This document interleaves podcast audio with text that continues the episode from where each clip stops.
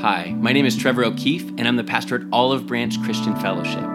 We're a Jesus loving Bible church who are committed to studying the words of Jesus, walking in the ways of Jesus, and partnering in the mission of Jesus. Thanks for joining us on that journey today. And so, Mark is going to read to you from Galatians chapter 4 this morning.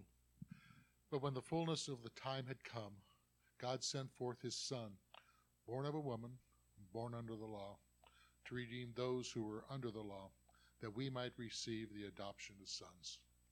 And because you are sons, God has sent forth the Spirit of His Son into your hearts, crying out, Abba, Father. Therefore you are no longer a slave, but a son, and if a son, then an heir of God through Christ. Thank you. You know, in Greek mythology, you find two key characters that represent the two different Greek words for time. And the two characters are as different from one another as the two Greek words are. It's, it's Chronos and Kairos. And Chronos, in Greek mythology, he's known as Father Time. He's an old man, or often depicted that way at least, with a sickle in hand holding an hourglass. He's a descendant of the primordial god of chaos. Uh, the idea is that he was thought of in very negative, in a very negative sense, that he was disliked and thought of as evil himself.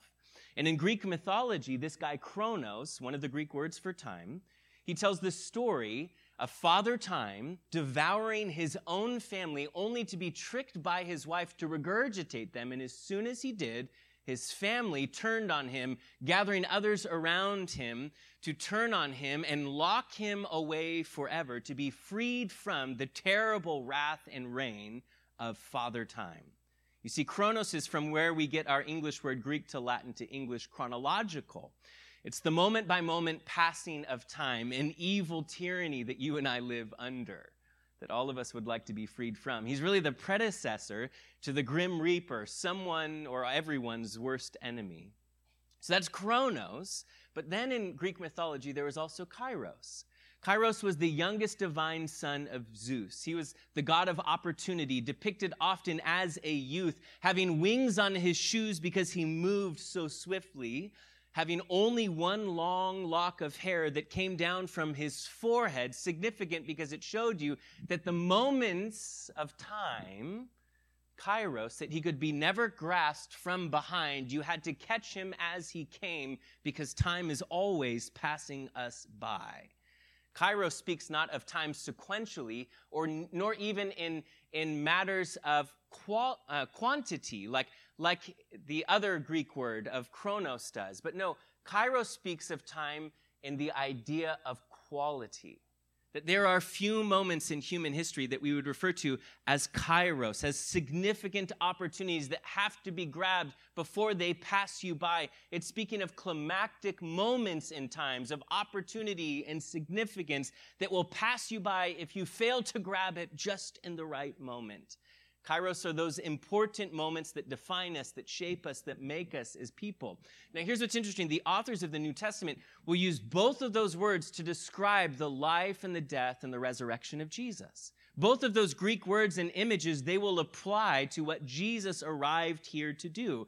In fact, in Galatians 4, what was just read to you, but the fullness, when the fullness of time had come, God would send forth his son, born of a woman, born under the law, to redeem those who were under the law, that we might receive the adoption as sons. When the fullness of time had come, the word fullness, it's a nautical term. It means when a ship was fully manned and stocked and ready for a long journey. The idea is, is like sands in an hourglass. When the time, this is chronos, when Father Time, Remember, chronological, when the moment by moment passing of time, at the fullness of time, it's saying that God waited for a strategic moment in human history, like sands in the hourglass of Father Time. Every moment in human history would lead to, point to, and culminate, it would climax in the arrival of Jesus.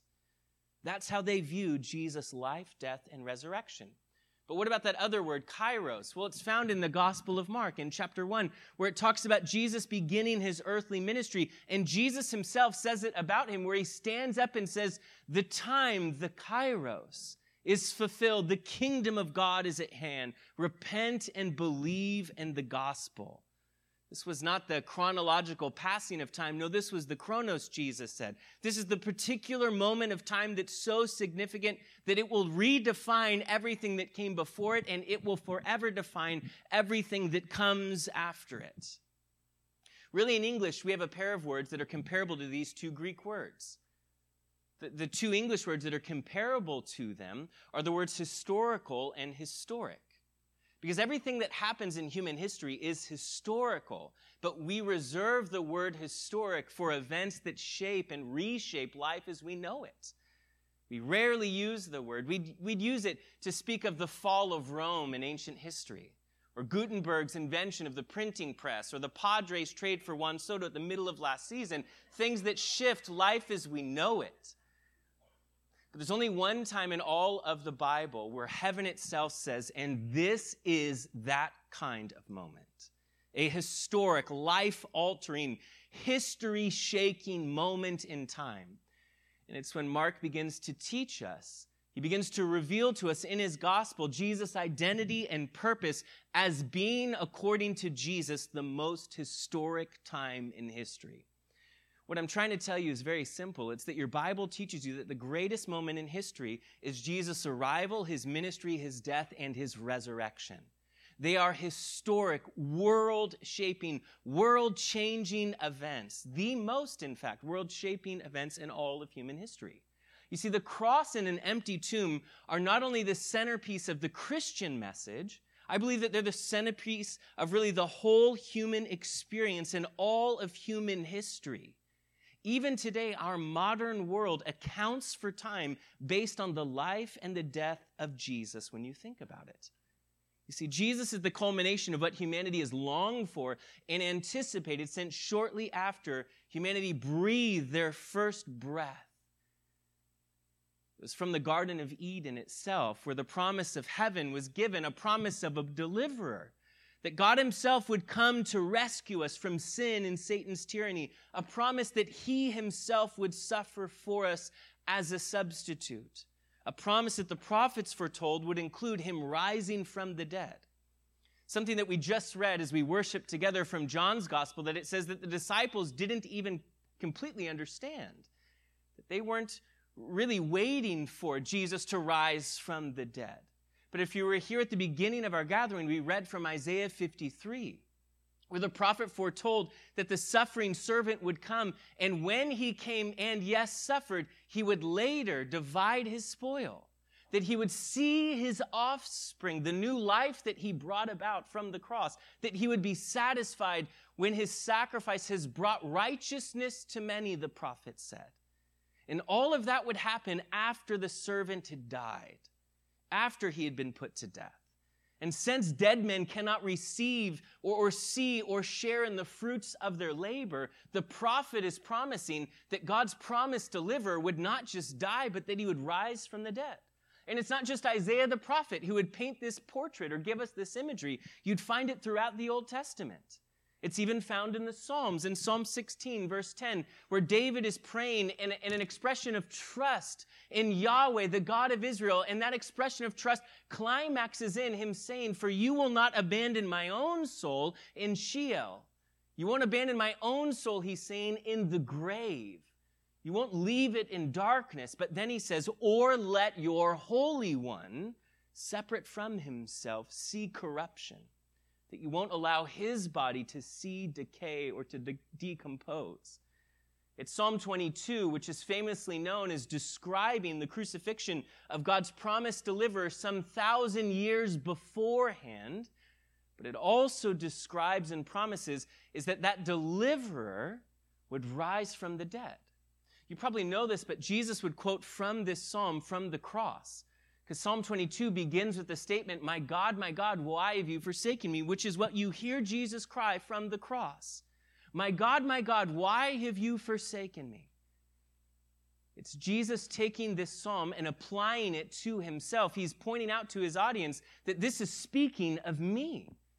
You remember that the, the psalmist had written saying that he would be publicly displayed as a failure and openly scorned and mocked, which is what we see happen to Christ on the cross that his bones would be disjointed, and that his hands and his feet would be pierced, that his executioners would gamble over his garments. But the second half of that psalm, it's so amazing. Tell us not about how he will be forsaken, but that he will be rescued from death and the grave. Where it promises in Psalm 22 that he will see the future generations that are forever changed by his death. You see, the prophets had foretold it, and even Jesus himself would prophesy about his resurrection. In Matthew 17, he would say, The Son of Man is about to be delivered into the hands of men, and they will kill him, and he will be raised up on the third day. Remember early in John's gospel when they question him, saying, What authority do you have to say these things and do these things? Give us a sign, Jesus, to prove it, to prove that you are who you claim to be. Do you remember how Jesus replied? He answered them and said in John chapter 2, verse 19, Destroy this temple, and in three days I will raise it up. And then the Jews said, It was taken us 46 years to build the great temple, and will you raise it and rebuild it in three days? But Jesus was speaking of the temple of his body. Therefore, when he had risen from the dead, his disciples remembered that he had said this to them, and they believed the scripture and the word that Jesus had said. Please track with me. Jesus had promised those who followed him and all those who questioned him that the proof of his true identity would be clear to all of them when he rose from the dead. Not when he would reincarnate, not when the Spirit of Christ would fall on someone else. No, when Christ Jesus himself would reemerge from the grave alive on the other side of death. You see, Jesus' perfect life, his sinless substitution, they were proven to us at the resurrection. I love how Romans chapter 1 verse 4 says it. It says that Jesus was shown to be Another way it's translated is he was declared to be the son of God when he was raised from the dead by the power of the Holy Spirit. He is Jesus Christ our Lord. You know, it's amazing, my friends. We, our faith is not without evidence when it comes to the resurrection. The resurrection, it's rooted in history. It's illuminated for us in Scripture, and it's confirmed in experience. And my message is entitled this morning, A Time to Change All Time a time to change all time because that's what the world is observing and celebrating still 2,000 years later. This moment in time that changed everything, everything in the past and everything in the future as well. This is what we're celebrating today. And this is what I want to tell you this morning. It's that the resurrection has changed your past. The resurrection, it can change your present. And the resurrection, it can undoubtedly also change your future. You see, the passage we're discussing this morning is something we've recently looked at as we've been walking through the book of Galatians, which has been such a joy to do together. So we won't be looking at it ad nauseum together this morning because we've already walked through it. But here, what Paul writes to us is about what Christ accomplished when God came and dwelt among us. He's telling us here's what it accomplished. Now, you'll recognize here, however, that, that it does not specifically say what Christ did when he walked the earth. It doesn't here emphasize that, yes, he lived a sinless life and died a blameless death and then was conquering uh, the grave by rising from the dead and proving himself alive and proving his identity. The four Gospels make those details very clear. And elsewhere in Paul's writings, he makes all three of those things incredibly clear, including stating this about the resurrection in 1 Corinthians 15 where he said, If Christ is not risen, then our preaching is empty and your faith is also empty. You see, even if Jesus lived some sinless life, even if Jesus had died a blameless death, we would be hopeless today because all of our hope would have been buried with him in a tomb if he didn't also emerge from the grave as a victor. But because he did do just that, because he did rise from the grave. The apostle Paul is here reminding the churches that were scattered throughout the region of Galatia, as well as it now echoes to remind us today that those moments changed our past, that they change our present, and that they undoubtedly change our future. So, first, let's just talk about the past. How does it change the past? How does the death and resurrection of Jesus change our past? Well, what he says here is when the fullness of time had come, Galatians 4, Verse 4 God sent forth his son, born of a woman, born under the law, to redeem those who were under the law, that we might receive adoption, the adoption as sons. In verse 5, it says that what happened when Jesus accomplished these things is that he came to redeem us. The imagery is, is that of him purchasing us off of the slave block. This isn't Jesus merely saving you because he threw you a lasso or a line in the water to save you. No, it's saying that he had to purchase you to rescue you. And that what he purchased you with is made clear in what Paul, or I'm sorry, what Peter would write, where Peter would say that we were not purchased with silver or gold or any other corruptible thing, but with the precious blood of Jesus Christ. He purchased us out of slavery so that he might receive us, adopting us as sons. Isn't it amazing that what we celebrate is that we were purchased and rescued so that we might be adopted and made to belong again in the family of God? You see, Jesus would arrive in a manger on Christmas morning, leaving all the splendor and glory and safety of heaven with the shadow of the cross already looming over his cradle, so that the Father could embrace wayward sons and daughters for all of eternity. You know, it's been wisely said that the birth of Jesus brings God to man, but the cross of Jesus brings man back to God. And for the resurrection, it secures something for us. It secures forgiveness for our past. Isn't it beautiful that that's what it does? It secures forgiveness for my past. It changes my past because it offers me the secure hope of forgiveness. In fact, in Romans chapter 4, it says it this way in verse 25 He was handed over to die because of our sins, and he was raised for our justification. In another translation, he was raised to life to make us right with God. You see, the resurrection proves that Jesus' sacrifice on the cross as our substitute, that it was acceptable to God the Father. The prophet Isaiah, as we read it earlier, he rightly said it this way in Isaiah 53, verse 5 that he was wounded for our transgressions. He was bruised for our iniquities. The chastisement of our peace was laid upon him. The idea is the punishment that brought us peace was taken by him. And by his stripes, by his wounds, we are healed. Make no mistake, Jesus bore the penalty and punishment for sin. But don't make the mistake of thinking or supposing that it was his own sin that he suffered for. It was mine. It was yours. It was ours that he took on, that he took away, and that he paid for on a cross. And the resurrection proved that we have now been justified by faith in Jesus. Please hear me. The cross, it tells us for sure that we are far worse than we'd ever imagined, yet simultaneously far more loved than we had ever hoped or dreamed, because it shows me that I'm sinful and broken enough that God had to leave heaven to bleed and die to rescue me, that I couldn't save myself, but it simultaneously shows us that we were loved enough that God was willing to bleed and die to rescue us, that He loved us enough to give Himself for us. You see, the weekend that we're remembering was the pulpit that God would use to preach to the world through all the ages that He loved the world. That's what the cross and an empty tomb speak. They're like a pulpit that preaches to humanity throughout all of the ages His great love for the world. While every other religion seems to be trying to get some distant God to notice you, look at what the God of the Bible has done. We're not trying to get some distant God to notice us. No, the cross shows us a very different story in a very different reality. The cross demonstrates that God loves us and came near to us to rescue us, to purchase us so that he could adopt us. He came so near to us that he suffered for us. I, rem- I believe that he remains so near to us that he still suffers with us.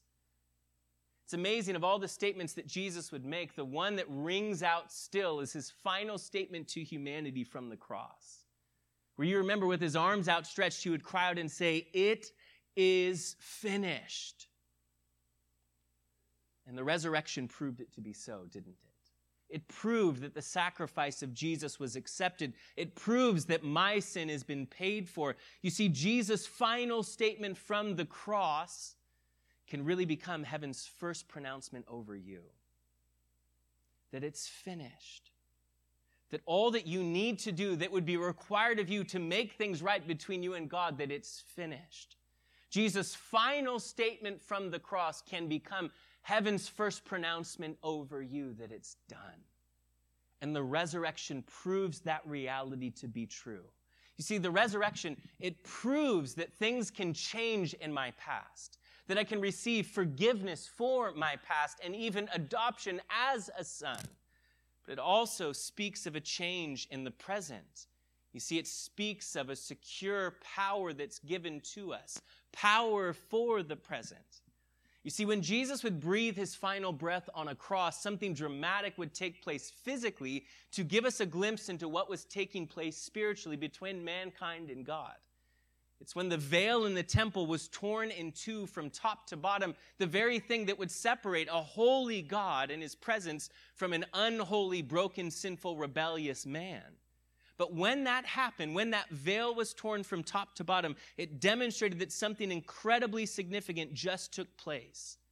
It would expose for humanity to look in and see behind the curtain either the Ark of the Covenant or the place where it once laid. And it would render the temple itself essentially irrelevant. But most of all, it indicated something that God was clearly speaking to humanity in that moment that echoes still through the ages, and that's that God would no longer be separated from his people. No longer separated from us. You see, this is the biggest and most significant shift that takes place experientially between those who are the followers of Yahweh in the Old Testament and those of us who still are following him in the New. It's that God is now united with his people, with his spirit now indwelling us. And that is made possible because Jesus has died. He's, he's been buried and he's risen from the dead.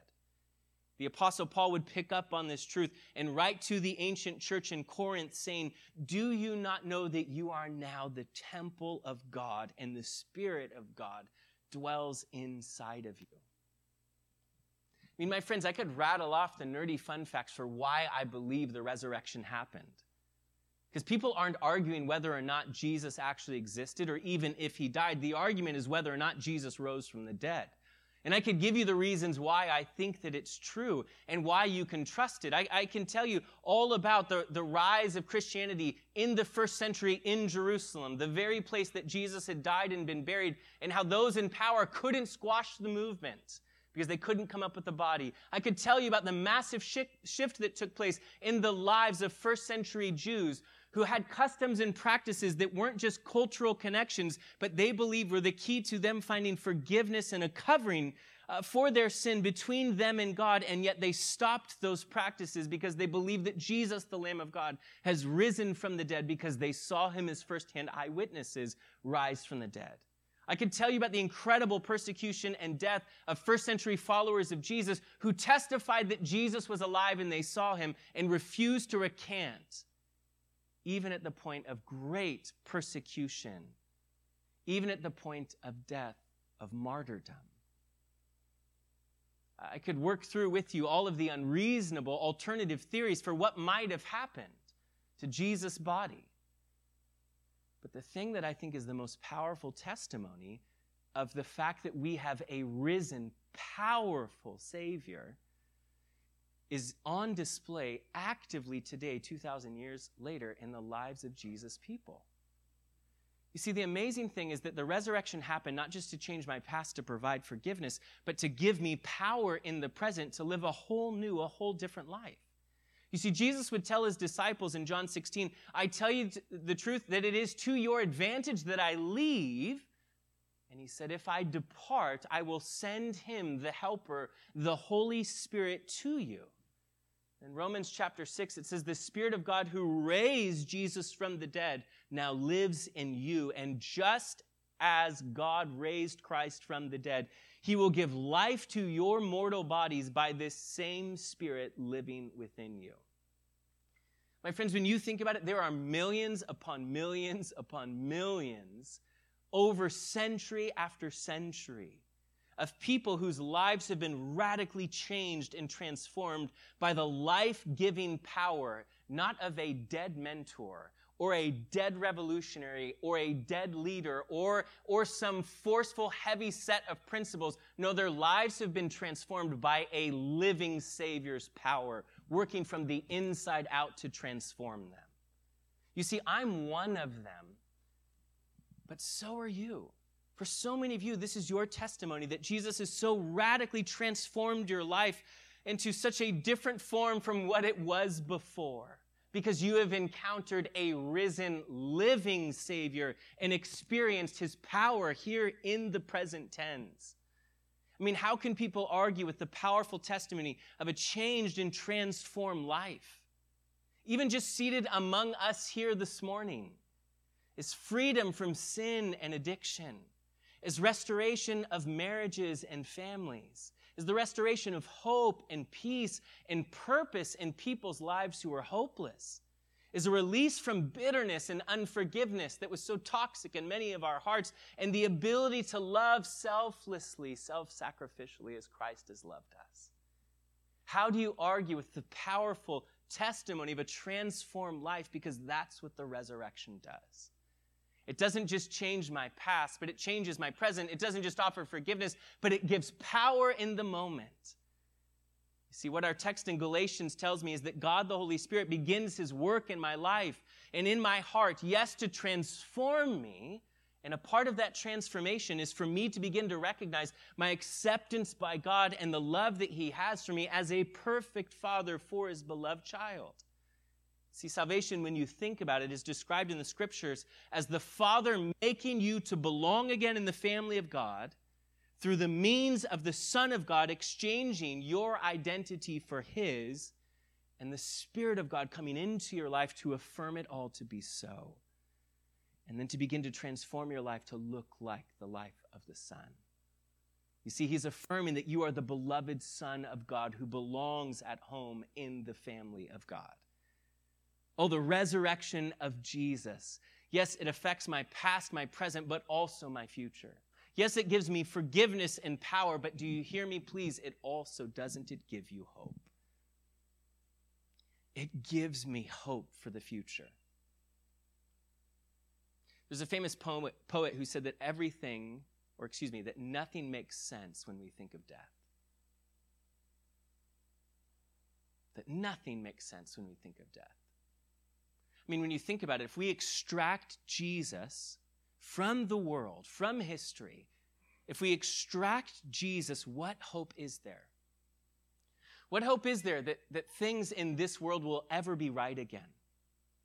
Because the narratives that time and technology and, and education are going to solve it have not solved anything, have they? In fact, as society progresses and evolves, we seem to simultaneously devolve at the same time. We're seeing it on display still in our broken world as we're watching a, a, war wage on for over a year with first world countries fighting over God knows what, over one man's ego at times, it seems. It's a broken world we live in where education and, and technology and time and resources are not the answer. We're seeing it play out in real time. Oh, if we extract Jesus, what hope is there of us even finding purpose in life? Where is there any meaning or purpose in life if we evolved by random chance and if then we progress through survival of the fittest? If those realities are true and there is no Jesus, then we have to admit that our hearts won't allow us to live the kinds of lives the way that our minds tell us we ought. Our hearts won't allow us to live our lives the way that our minds tell us we ought. To live that way of discarding the weak to allow for societal uh, progress to take place would feel unhuman. We would call it inhumane. Our hearts betray us and betray the narrative that we're meant to believe if there is no Jesus. What hope is there? If there is no Jesus, what hope is there for an afterlife? However, 1 Peter chapter 1 tells us that we have a living hope through the resurrection of Jesus Christ from the dead to an inheritance that is imperishable, undefiled, and unfading, kept in heaven for you. Or as Paul said it here in Galatians chapter 4 verse 7, I love this. He says that you are no longer a slave, you are now a son, and if a son, then an heir of God through Christ. That we share in a future inheritance, that we belong in his family and have a place in his home in the future. That the resurrection, yes, it does provide forgiveness and power, but it also provides hope for the future. There was an old Irish poet by the name of Thomas Moore. He said that earth has no sorrow, heaven cannot heal. And on an Easter Sunday morning, I'm reminded every year of that quote that earth has no sorrow, heaven cannot heal. Because our hope for our future is rooted in a risen Savior. It's a hope that is in a secure future. It's secure because Christ, my substitute, has proven that his substitution was accepted by the Father when the Father raised him from the dead, triumphant and victorious. It's a hope that I have in my heart for a reunion with those that we've loved and lost who placed their faith in Jesus, a reunion with Jesus, the King of heaven, and with the whole of his kingdom. It's hope of, in the words of J.R. Tolkien, of everything sad becoming untrue. You see, the message of Easter is a message for all of creation that God will make things beautiful and right again in His time. But it's also not just a message to all of creation, it's a message to each individual. A message about forgiveness for your sin a message about power for your life to be changed and transformed. It's a message about hope that there is a wonderful future ahead of us. I want to tell you this morning that the resurrection, it changes. It can change, please hear me, your past. It can change the present and undoubtedly will change your future.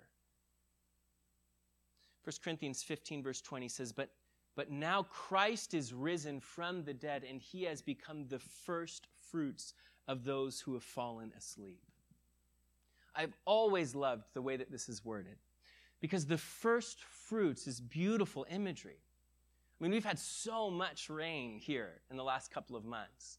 And so we're seeing everything green. And you're, you're in a moment in time on a calendar where just this week we're beginning to see things begin to blossom. We're seeing the first signs of new life the, it's, it's like dawn after a, after a long, dark night. It, it's the spring after a dark and long winter for us in San Diego with lots of rain. You see, the beautiful thing about first fruits, the first blossoms, is that they, they come as a sign and a promise that there's more to come, that there's new life coming. And that's what we look back at when we look towards an empty tomb with Jesus. We look at proof and a sign that there's more life, that there's new life coming. My front yard in the winter can kind of reflect uh, Frodo's trek to Mordor to dispose of the Ring of Power. We have red lava rock everywhere, and then dark brown mulch, and we've got two dozen rose bushes that in the winter we chop down to just a couple of inches tall. It looks like this God-forsaken barren wasteland. It's kind of depressing when you like walk out of your house and just feel the sadness of winter. And when you come home to your home and are also greeted like, hey, we're still here. It makes it such a fun moment, though, when spring comes. And just this weekend, we're out as a family in our front yard, and I saw the first sign of new life, the first blossom that I clipped off and saved from the real beauty and joy that it could have given to us. But in order to share it with you this morning, listen, I got three savages living rent free in my house who probably would have torn it apart anyways. So the thing that I love so much about, about those rose bushes is this time of year when we see the first blossom and something happens in my heart. Because this first blossom promises beauty and new life and more to come. And for me, I go, ah, oh, it's arrived. We're done. We're turning the page. Do you understand that against the bleak backdrop of humanity facing a holy, just, righteous God, with their hands being soiled with sin and rebellion, with all of us being broken, with no way to fix it, and living in a broken world that leaves us empty and without answers, that humanity lined itself up outside of an empty tomb were a promise of new life. Where a promise that more to come, there was more to come, where, where something beautiful was seen that changed the whole narrative. You see, we look to an empty tomb today and we feel all the things that we feel when we see that winter is over and spring has arrived. Because Easter promises us new life. And that can take so many forms. That can be new life in a broken marriage today.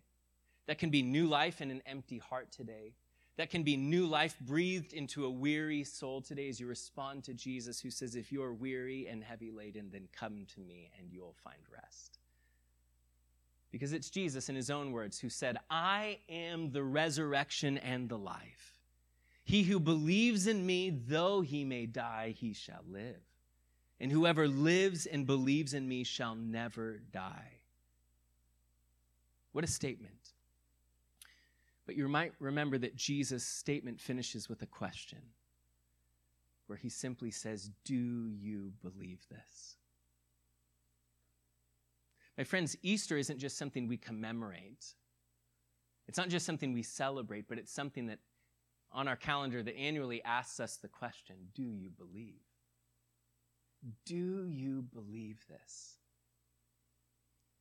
My friends, I encourage you today to cry out to Jesus, to begin to experience the power of the resurrection as you invite a resurrected Savior into your life afresh again. In Scripture, it says that if you will confess with your mouth that Jesus is Lord and believe in your heart that God raised him from the dead, that you will be saved. And so, Jesus, we turn your direction right now on an Easter Sunday morning, and your words echo to us that you are the resurrection and the life. And those who would believe would not taste death, that though we would die, yet we shall still live. That you would be as a good shepherd who would lead us through the valley of the shadow of death because you would drink deep of the substance of death, we would only face a shadow. But Jesus, we know that we must answer the question do you believe? So, God, I pray for every person here that you, by your Spirit, that you'd move in their hearts. Jesus, I pray specifically for those who have never responded to you, who this Easter Sunday find themselves seated here thinking through is it all real? Could this be true? Holy Spirit, I ask that you'd move in their heart, knowing that you desire that none would perish. And that they, Jesus, would look the direction of an empty tomb and see the promise of new life. See beauty and hope and joy, life there in an empty tomb. Jesus seeing it in you, a person.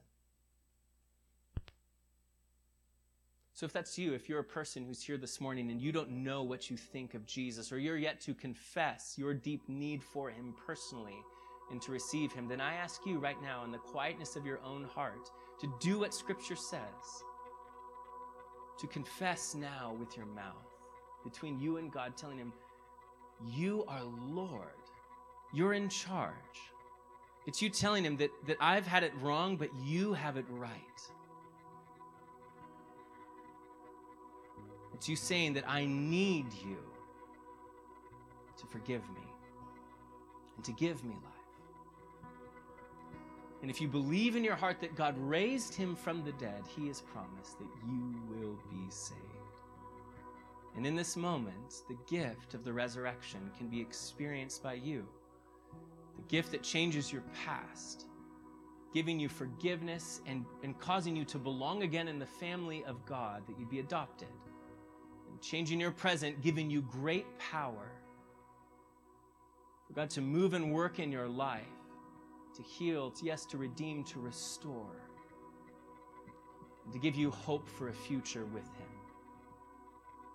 And so, God, move in hearts as people would open them and just openly confess to you their need, Jesus, for you. Respond, we pray, and give new life, we pray. Jesus, we worship you, not just the suffering Savior, but the conquering King. Jesus, we thank you that today we can gather as a family because this is a part of what you established. You gave us a place to belong in your family. And today, as your family, we celebrate what we have in you, and we thank you in Jesus' name. Amen. Thank you again for listening to the Olive Branch Christian Fellowship podcast. For more information about our church, go to olivebranchcf.org.